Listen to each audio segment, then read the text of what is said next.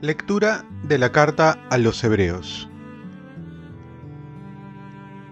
Hermanos, la ley que presenta solo una sombra de los bienes futuros y no la realidad misma de las cosas, no puede nunca hacer perfecto a los que se acercan, pues lo hacen año tras año y ofrecen siempre los mismos sacrificios. Si no fuera así, no habrían dejado de ofrecerse porque los ministros del culto purificados una vez no tendrían ya ningún pecado sobre su conciencia? Pero en realidad, con estos sacrificios, se recuerdan los pecados año tras año, porque es imposible que la sangre de los toros y de los machos cabríos quite los pecados. Por eso, cuando Cristo entró en el mundo dijo, Tú no quieres sacrificios ni ofrendas, pero me formaste un cuerpo. No aceptas holocaustos ni víctimas expiatorias. Entonces yo dije, He aquí que vengo, pues está escrito en el comienzo del libro acerca de mí, para hacer, oh Dios, tu voluntad.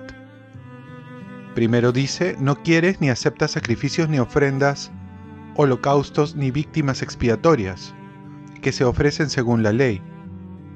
Después añade, He aquí que vengo para hacer tu voluntad. Con esto Cristo niega lo primero para afirmar lo segundo, y conforme a esa voluntad todos quedamos santificados por la ofrenda del cuerpo de Jesucristo, hecha una vez para siempre. Palabra de Dios. Salmo responsorial. Aquí estoy, Señor, para hacer tu voluntad. Yo esperaba con ansia al Señor. Él se inclinó y escuchó mi grito. Me puso en la boca un cántico nuevo, un himno a nuestro Dios. Aquí estoy, Señor, para hacer tu voluntad. Tú no quieres sacrificios ni ofrendas, y en cambio me abriste el oído no pide sacrificio expiatorio. Entonces yo digo, aquí estoy. Aquí estoy, Señor, para hacer tu voluntad. He proclamado tu salvación ante la gran asamblea. No he cerrado los labios, Señor, tú lo sabes. Aquí estoy, Señor, para hacer tu voluntad no me he guardado en el pecho tu defensa, he contado tu fidelidad y tu salvación. No he negado tu misericordia y tu lealtad ante la gran asamblea. Aquí estoy, Señor, para hacer tu voluntad. Lectura del Santo Evangelio según San Marcos. En aquel tiempo llegaron la madre y los hermanos de Jesús y desde fuera lo mandaron llamar. La gente que estaba sentada alrededor de él le dijo, Mira, tu madre y tus hermanos y tus hermanas están fuera y te buscan. Él contestó, ¿quién es mi madre y mis hermanos? Y mirando a los que estaban sentados a su alrededor, dice, Estos son mi madre y mis hermanos. El que cumple la voluntad de Dios es mi hermano y mi hermana y mi madre. Palabra del Señor.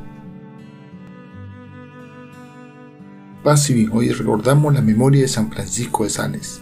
Son de la familia de Dios los que acogen sus palabras y la cumplen. En palabra del Papa Francisco, Jesús ha tomado una nueva familia que ya no se basa en vínculos naturales, sino en la fe en Él, en su amor que nos acoge y nos une entre nosotros, en el Espíritu Santo. Todos los que acogen la palabra de Jesús son hijos de Dios y hermanos entre ellos. Acoger la palabra de Jesús nos hace hermanos entre nosotros, nos hace ser la familia de Jesús. hablar mal de los demás, destruir la fama de los demás, nos convierte en la familia del diablo.